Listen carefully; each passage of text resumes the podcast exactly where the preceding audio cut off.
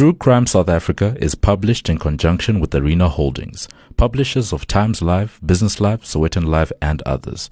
The opinions expressed in this podcast do not necessarily represent the views of Arena Holdings and its affiliates.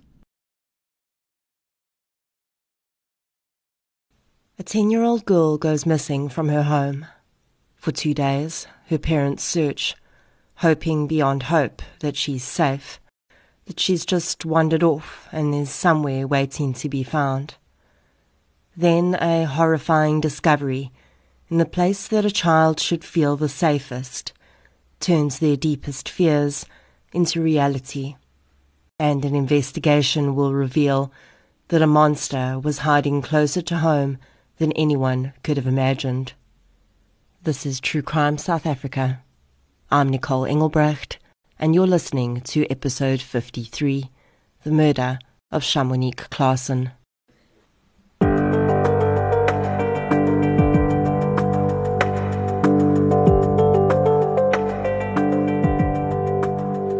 Before we get into today's episode, I'd like to thank our new Patreon supporters for the week.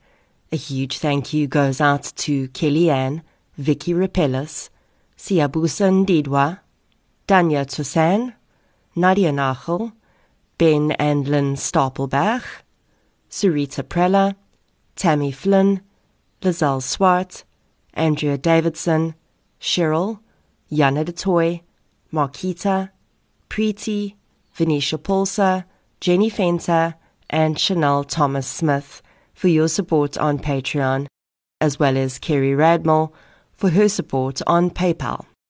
Thank you so much, everyone. Your support really does make a huge difference. If you'd like to support the show on Patreon or PayPal, I'll leave a link in the show notes. We also have two new ways that you can support the show. You can head over to Audible and purchase the Krugersdorp Cult Killings by Jana Marx, which I narrated, or you can get your health and beauty needs from King Online and get a 10% discount by using the code TCSA10 at checkout. We also have our amazing giveaway running with King Online, where if you purchase for 400 Rand or more and use the TCSA 10 code, you get entered into the draw to win your share of 2,350 Rands worth of brand new true crime and crime fiction books. As always, any form of support is greatly appreciated, and it doesn't have to be financial. Sharing of episodes, inviting your friends and family to listen, and interacting on social media all go a long way to keeping the show growing and improving. The case I'm covering today involves the abuse and murder of a child. I'm saying that up front because I know many listeners struggle with listening to content about children. If you feel that this will be too difficult for you to listen to, please give this episode a miss. Although covering cases like this is certainly no picnic for me either, I've always felt that the stories that are the most difficult to tell are the ones that are the most important to share. Shamonique's case also presents a few very important themes. Her savage murder shows us how domestic violence does not just represent a threat to the direct victim, the partner of the abuser, it also presents an enormous risk to all those close to the victim. In researching this case, I used the episode from the series Opsia Spoor, as well as media coverage, and the judgments and sentencing documents published on SAFLI. So let's get into episode 53 The Murder of Shamonique Claassen. The following episode may contain sensitive material, including descriptions of violence, sexual assault, or graphic descriptions of injuries to victims. If you feel you may be triggered by such material, please consider this before accessing our content. To access trauma counseling or services, please see the helpline information on our show notes. Paarl in the Western Cape is one of the most spectacular towns in the province. Like many others in the province, it supports a thriving agricultural community, and it's a stark contrast between the haves and the have nots. The family of 10 year old Shamonique Claassen lived as many South African families do, with many generations of the same family on one property. The main house belonged to Shamonique's mother's aunt, and Shamonique, her mother Magdalene Claassen, her father Sean Levies, and her younger sister lived in a small structure commonly referred to as a Wendy house in South Africa on the property. Her older half brother Jacques and her older half sister also lived on the same property. Shamonique's older sister's name is withheld in court documents, and for ease of reference, I'll call her Hester. Life was difficult for the family, and with high unemployment rates in the country, work was difficult to come by. It is for this reason that these multi generational dwelling situations have become so popular in South Africa. Those family members that are employed bring money into the household, and those that are not help to care for the children and work around the home. With so many people that loved her around her, Shamonique should have been at her safest when she was in her home. And Shamonique was deeply loved. Magdalene describes her daughter in glowing terms. She was helpful and kind, and would often tell her mother that an elderly neighbor needed assistance, so she was going to help them with whatever they needed. The young girl, already deeply understanding the dynamics of poverty at such a young age, had told her mother that when she was older, she was going to work hard and buy her mom a house. Shamonique was never ashamed of her family or their circumstances. She would regularly invite friends from school around to their home to play. Magdalene remembers once pulling her daughter aside and telling her that she should not invite the well off children to their home. She was concerned the children would tease Shamonique at school. Shamonique had shrugged this off. She said that she loved her family and was happy with her home. She was not going to be ashamed about her circumstances. Shamonique's teacher and principal at Dalveda Primary School grow misty eyed when they speak about the girl. Her teacher recalls how the child had leadership skills well beyond her age group, and she could always rely on her to keep an eye on the class if she needed to pop out for a minute. Magdalene recalls that in the final week of her daughter's life, she had suddenly decided that she wanted to be a model. Magdalene says that she'd wondered how she was going to afford dresses, hairstyling, and makeup, but with the help of neighbours and family members, they were able to dress the young girl up and give her a mini photo shoot. One of those photographs would become the centerpiece for her memorial. Hester Claassen, Shamonique's older sister, was no longer living in the dream world of a child. She had long been exposed to the cold realities of the world. For the most part, it had been her relationship with her boyfriend, Jerome America, that had forced her to face these cold realities. Jerome America was born in Riebeek, Wes, he spent the first part of his childhood with his mother and then moved to Paarl to live with his father. His childhood was not easy, and he is alleged to have stopped attending school in grade 7 because he says he could no longer concentrate. Jerome met Hester Claassen in 2012, and the pair immediately hit it off. They were soon dating, but it was not long before Hester realized that the man she was with was not an upstanding citizen. In 2012, Jerome was arrested and convicted for being in the possession of marijuana and also for housebreaking and theft. Both of these convictions resulted in non custodial sentences. Not long after this, Hester discovered that she was pregnant with Jerome's child. They would welcome a little girl into the world soon after. Hester and Jerome's relationship was on and off for several years, even after the birth of their little girl. The main reason for this was that Jerome had started to assault Hester. In 2013, Hester took out a restraining order against Jerome following an especially brutal assault. Sadly, as is often the case, after a few months of being apart, Jerome was able to convince Hester that he'd changed and they started seeing each other again. The abuse, of course, did not stop, and Hester could not know this, but it was just the beginning of Jerome's violence. On the 6th of April 2015, after a telephonic disagreement, Jerome had arrived at Hester's home with an axe. They were separated at this point, and Jerome told her that he wanted to get back together with her, and if she didn't agree, he would kill her. Their terrified daughter started to scream, and Jerome fled. The next morning, as Hester was on her way to work, Jerome approached her, again armed with an axe, and told her to follow him. They were going to go for a walk to talk about their relationship, he said. He forced Hester into the bush area next to the road and over a railway line. He then struck her over the head with the handle of the axe and told her that he wanted sex. Terrified and bleeding from the head, Hester was raped by Jerome. He then made the woman give him money for cigarettes and forced her to continue walking to a nearby river. He told Hester that he was not going to let her go, and if he could not have her, then no one would have her.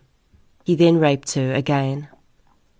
After this, he threatened to kill her and throw her in the river. In an effort to calm him, Hester told him that she would go back to him if he stopped taking drugs and if he agreed to get counseling. He allowed her to return home. Hester told her mother, Magdalene, about what Jerome had done to her.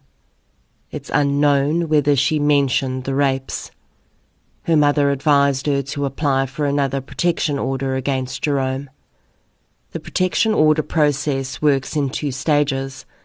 The first interdict is an interim issue, and both parties then have to appear in court for a magistrate to determine the validity of the claims before the order is made permanent.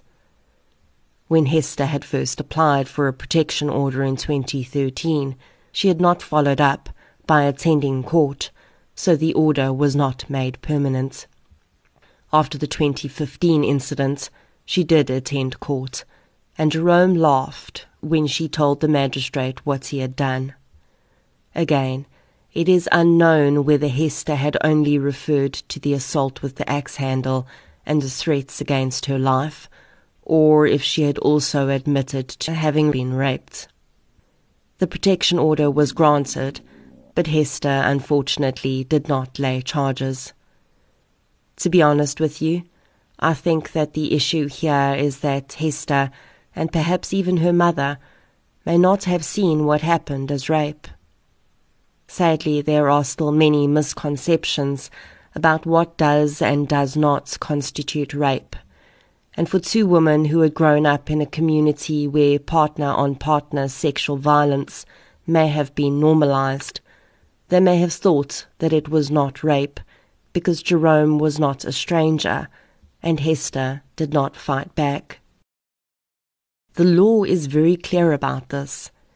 Hester had sexual acts perpetrated upon her without her consent. Consent cannot be given if you are in fear of your life. Therefore, whether or not she fought back means absolutely nothing. Neither does the fact that Jerome was at one time her partner. Hester was raped twice. Any form of coercion in order to engage in sexual acts is rape even if Jerome hadn't threatened her, even if he had just said to her, If you don't have sex with me, I'm going to take all your money. That coercion takes away Hester's ability to truly consent to the act. When your ability to consent is removed, that constitutes rape. The judge in this case would have more to say about this matter as well, but we'll get to that a little later. At this point, Hester and Jerome are no longer together. She has granted a protection order against him, and they live separate lives. Jerome, of course, does not leave her alone. Jerome would continue to text Hester and attempt to convince her to continue a relationship with him. He had never contributed financially to the raising of their daughter. Hester had never wanted to apply for a maintenance order because she was concerned this would give Jerome another entry point into her life. Hester worked and provided financially for her child. Sadly, as is so often the case with coercive control, Jerome managed to manipulate his way back into Hester's life in November 2015. He claimed to have cleaned up his act. He was off the drugs, he said. He was living with his parents and looking for work. It was all a lie. When Jerome started seeing Hester again, the couple would sleep in a storeroom on the property so that they could have their own space. The storeroom was at one time filled with the belongings of the residents on the property, and it was cleared out slightly so that they could make space for themselves. The back of the storeroom remained cluttered with boxes and items of all description. In February 2016, Hester took her daughter to visit her aunt who lived on a farm in Paarl. She left Jerome behind. They'd been arguing and she needed space. On Saturday, the 27th of February, Magdalene needed to go into town to buy a few items. Her partner Sean accompanied her, and she left Shamonique and her younger sister in the care of her aunt, who lived in the main house. Her aunt would later say that Shamonique had made eggs for herself for breakfast, and then washed, dressed, and lay down on the bed in the Wendy house for a nap. Her aunt took Shamonique's younger sister with her to visit the neighbors directly across the road. From where they sat on the porch, she had an unobstructed view of the Wendy house in which the ten year old was sleeping. She noticed Jerome America was going in and out of the Wendy house several times and picked up the younger girl to walk back to check on Shamonique. She found the girl still sleeping on the bed and laid her younger sister down next to her. When she walked out of the Wendy house, Jerome emerged from the storeroom and asked her for bread and money. The woman told him she didn't have any money but she gave him some bread. She then saw him walk out the gate and head toward the shop. She spent some time inside her house, and when she came out, before heading back over to the neighbors, she checked on the girls again. Shamonique was gone. Around the same time, Magdalene arrived back at the property. Her aunt immediately told her that she could not find Shamonique. They started to search the property, looking under the beds and everywhere they could think to look. They called the child's grandmother who lived nearby, but she hadn't seen Shamonique either. The family's search for the girl continued through Saturday night. On Sunday morning, they visited the local hospitals to see if perhaps the girl had injured herself and been taken there. She was not there either. Shamonique's parents then went to the police station and reported the child as missing. Sunday, the 28th of February, was Shamonique's birthday. She was turning 11, and hoping beyond hope that they could find her safely that day, Magdalene's aunt asked Jerome America to prepare a braai and cook meat so that when they found Shamonique, they could celebrate her birthday with her. Hester, having received notice that her little sister was missing, had returned from visiting her aunt on the farm and helped with the search. The family received several tips that Shamonique had been spotted in different places, and using a neighbour's vehicle, drove to each place, only to find it had been a case of mistaken identity each time. As the hours crept by, it became clear that Shamonique would not be coming home to celebrate her birthday with her family. Hester slept with Jerome in the storeroom that Sunday night.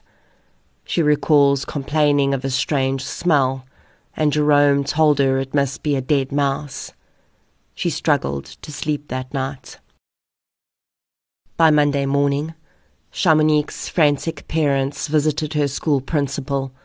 They wanted him to ask the pupils if they knew anything about the girl's whereabouts. Her classmates were questioned, but they knew nothing. The school helped the parents to create and print missing person posters.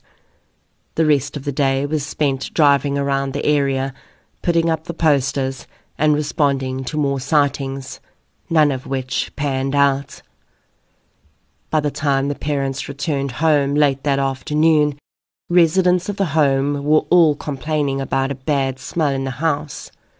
Magdalene remembers paying it little mind. A dead rodent was the least of her concerns at that point. Jerome America approached her and asked her for some of the posters that they'd made. He wanted to help putting them up, he said. Magdalene obliged and gave him a stack. The young man disappeared out the gate. Inside the main house, the search for the source of the increasingly overpowering smell was on. Magdalene's oldest son was tasked with finding the source, and he looked under one of the beds. He saw what he thought was a bundle of refuse bags and went to pull it out. He soon realized the bundle had something inside it. Inside the plastic bags, wrapped in a blanket, with string tied around her and a shopping bag over her head, was the body of his little sister. Magdalene was sitting outside when she heard screams from inside the house. She rushed in and recalls looking at the body on the floor. That February had been unseasonably warm, and little Shamonique was already in an advanced state of decomposition. Everyone around her was telling her that this was the body of her child. The last thing she recalls about that moment was shaking her head in denial before fainting. This could not be her little girl. It was just not possible. As Magdalene's aunt looked at the blanket the girl was wrapped in, she realized that she'd seen it earlier that day. When the first police officer arrived on the scene, she immediately told him that she was confused because Shamonique's body had definitely not been under the bed that weekend or that morning when she went to work, and she had seen the blanket that the girl was wrapped in in the storeroom where Jerome America slept. Magdalene would later say that her oldest son, upon discovering his sister's body, had immediately said that it had to be Jerome that had done this. Magdalene was shocked he would say that. She knew the young man had his issues, but she could not imagine that he would do this horrific thing to her little girl. As police started to cordon off the scene and the family needed to move off the property, the neighbors started to hear about what had happened. Mention was made of Jerome America's name and Shamonique's brother's suspicions. Jerome returned from his flyer posting trip to find the road swarming with police officers and an angry mob. Officers guarding the scene would take Jerome America into custody for his own protection as members of the community descended upon him, demanding answers, wanting to know what he had done. It's interesting to me that members of the Claassen family as well as members of the community, immediately suspected Jerome of this. They didn't just give him suspicious sidelong glances, they were so convinced that he was guilty within minutes of Shamonique's body being found that they were ready to beat him down. This is a heinous crime. It's not housebreaking or drug possession. Yet they knew it had to be him. For Shamonique, though, that knowledge came too late. Detectives would spend days at the crime scene. After searching the scene for obvious biological evidence, Investigating Officer Sergeant Willem Orcase requested that canine officers attend the scene that were trained in the identification of the scent of human remains. It seemed clear that Shamonique had not been under the bed for 48 hours, and she had likely not been killed in the house. Scent dogs searched the property and alerted to the storeroom in which Jerome America had slept. A small amount of blood was found on one wall of the storeroom, which would later be determined to belong to Shamonique. Upon carefully removing the boxes and objects in the back of the storeroom, they discovered biological fluid from Shamonique's body on the floor. Orcase also found a knife and an old computer screen.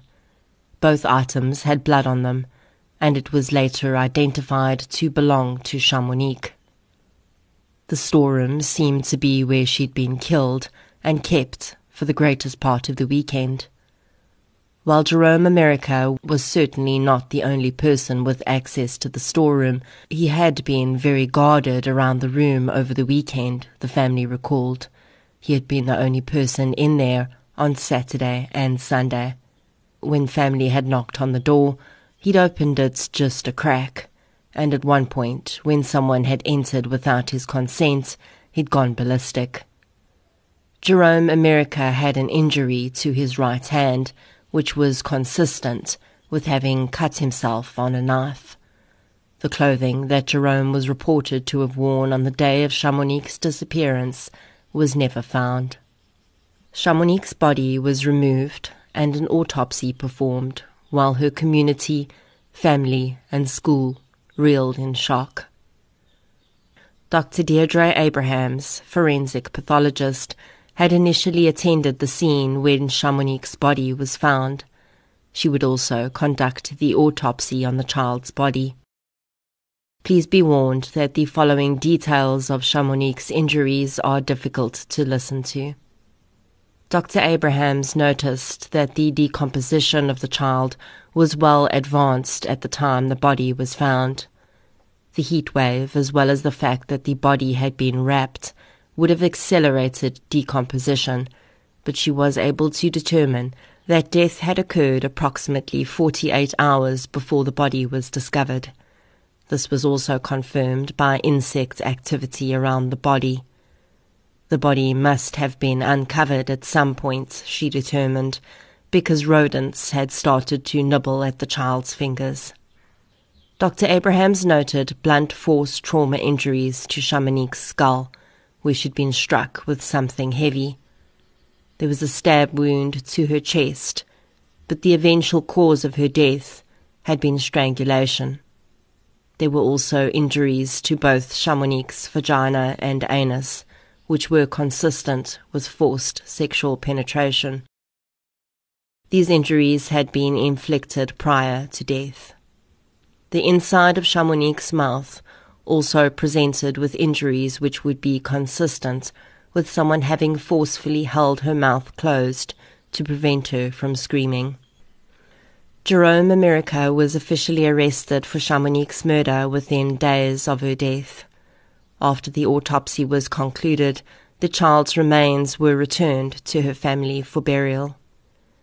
As the state prepared their case against Jerome America, they discovered the two protection order applications that Hester had made against him.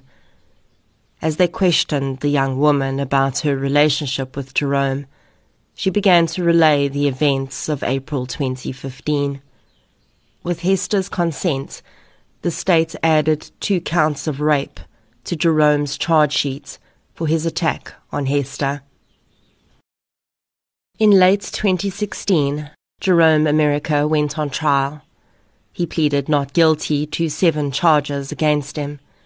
He was charged with two counts of kidnapping, one for forcing Hester to accompany him while he was armed, and the other for holding Shamonique captive.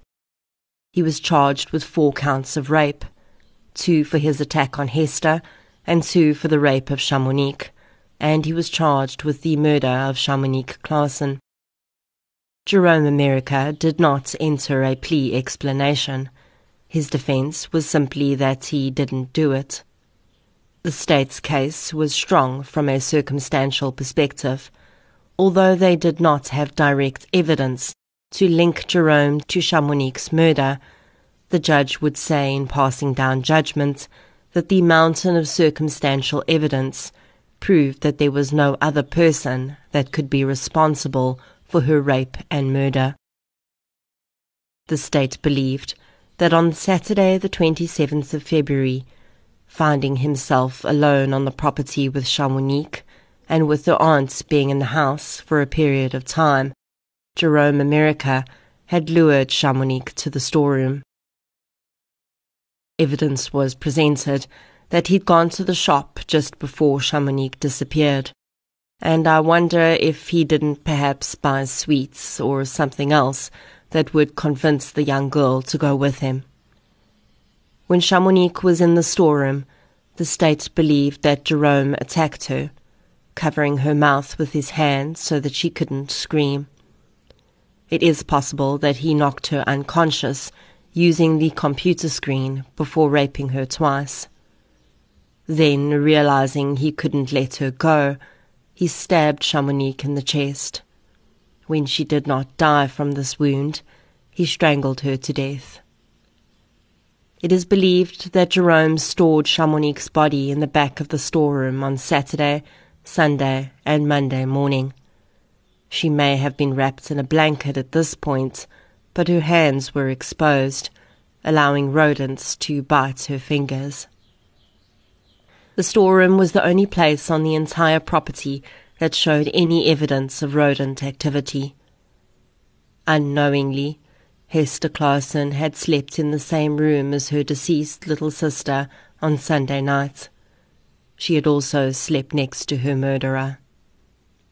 The state believed that on Monday morning, when most residents of the property went to work, and when Shamonique's parents left to continue their search for her, Jerome had removed Shamonique's body from the storeroom, wrapped her in refuse bags and a blanket, and placed a carrier bag over her head.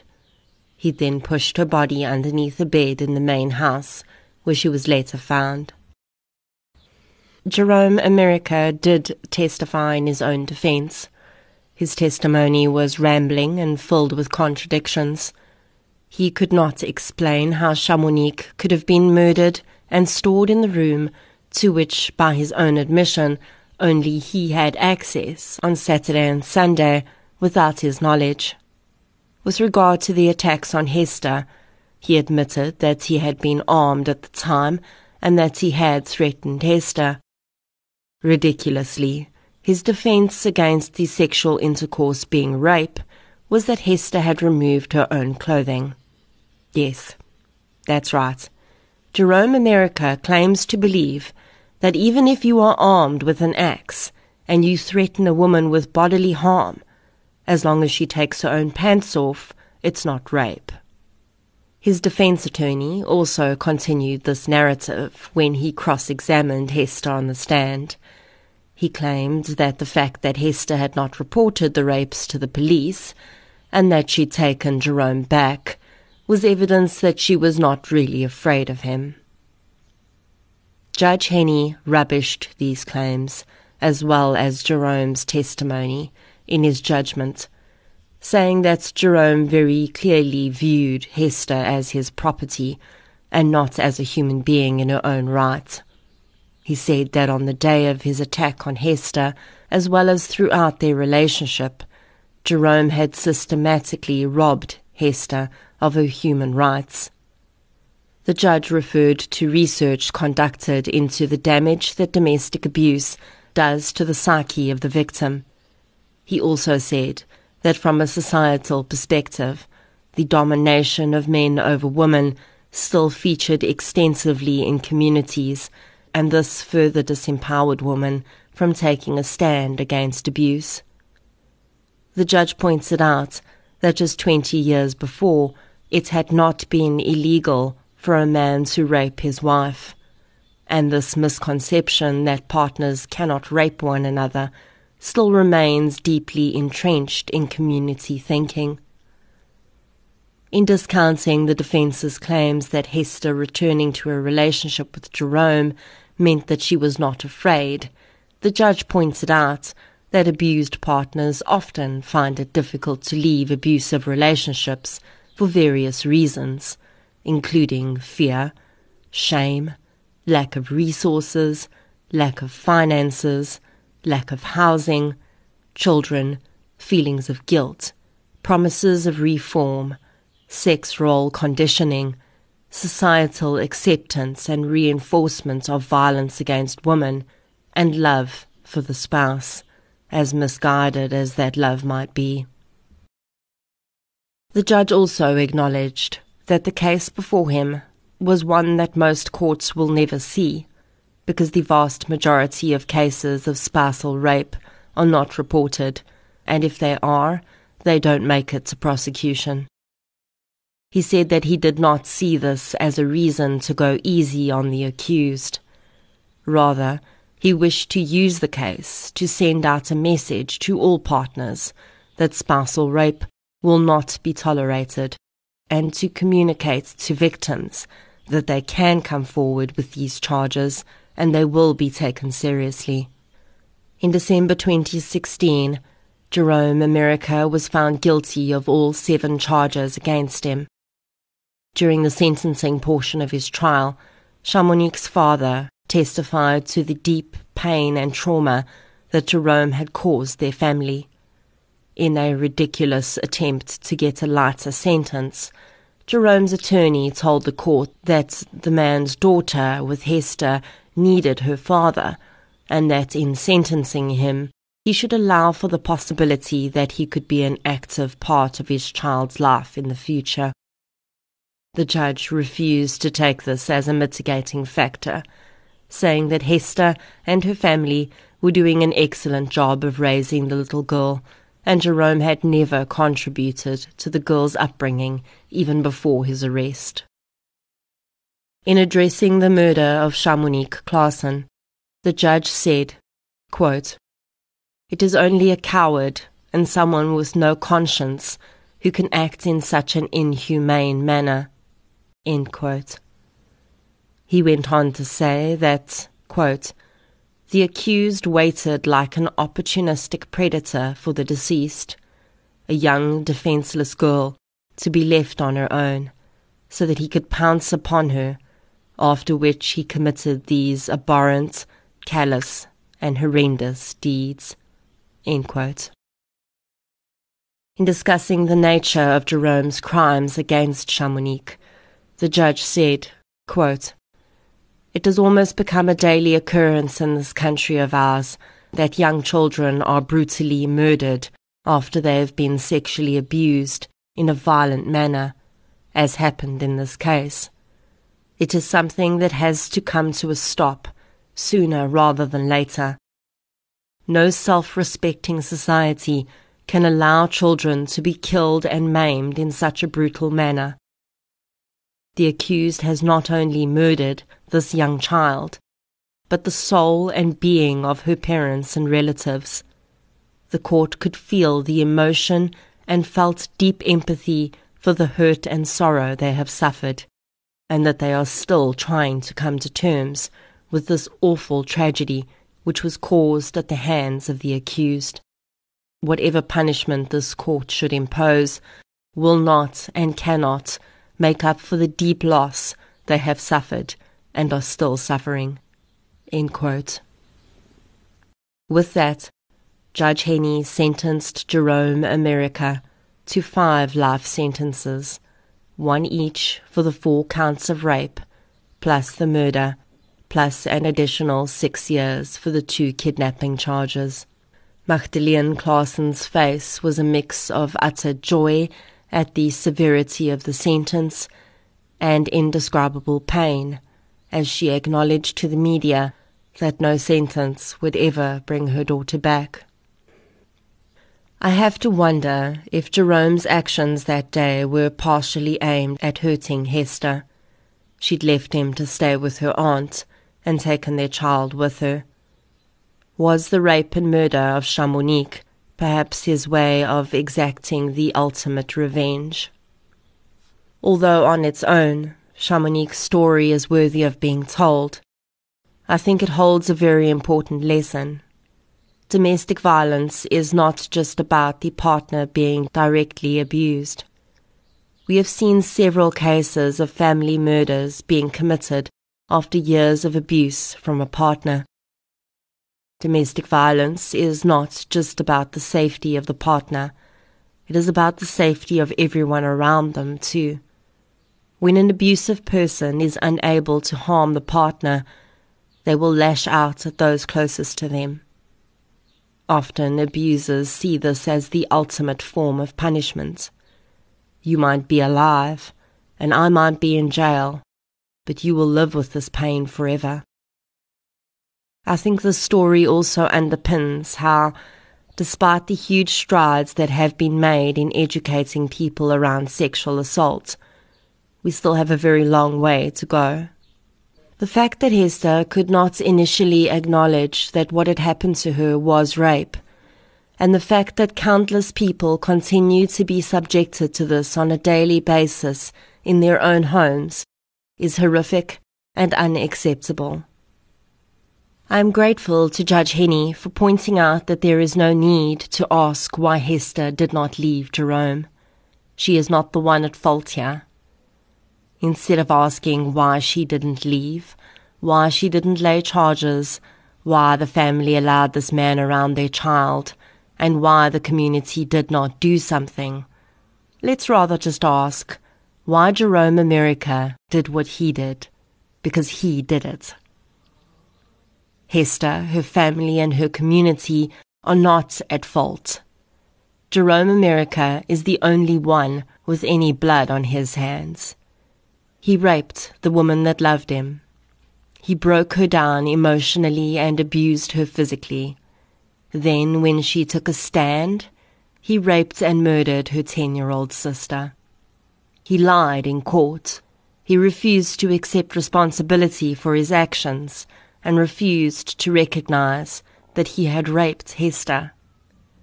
The severity of his crimes as well as the fact that he does not accept responsibility for them, means that any rehabilitation will be extremely difficult, if not impossible. For Magdalene Claassen and Sean Leavies, this means very little. Even if Jerome America stays in prison for the rest of his life, that will not bring their little girl back. They will have to live with the real life sentence for Hester Claassen, who was just trying to be the best mother she could to her own child. The sentence does not erase her trauma. Her daughter was three years old when Jerome was imprisoned. One day she is going to ask about her father, and Hester is going to have to tell her the horrific truth. And the ripples of trauma will continue as a little girl comes to terms with the fact that her father is a rapist and child killer. I can only hope that this little family unit is able to heal now that Jerome America is out of their life. I hope that Hester finds the strength to continue on and be the best mother she can be, so that her little girl can perhaps live the life of safety and innocence that Shamonique should have had. Shamonique Claassen was just 10 years old when her life was ripped away from her. She never got the chance to turn 11. Jerome America made sure of that. She was deeply loved, sweet, kind, and confident. She should have celebrated her birthday with her family that Sunday.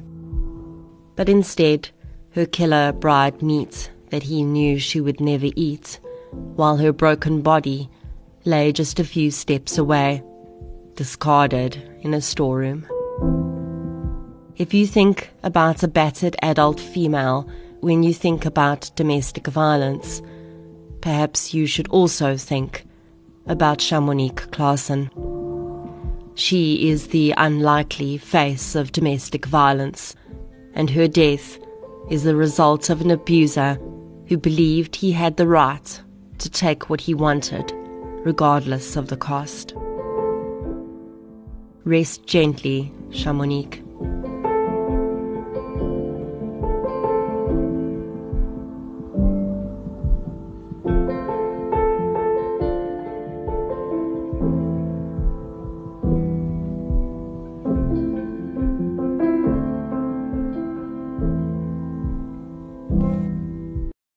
Thank you for listening to episode 53, The Murder of Shamonique Claassen. If you enjoyed this episode, please be sure to subscribe to the show on the platform you're using to listen right now. You can also follow us on social media. We're on Facebook, Instagram, and Twitter. I'll be back next Friday with a Spotlight minisode. Until then, as always, thank you for your support, and I'll chat to you soon.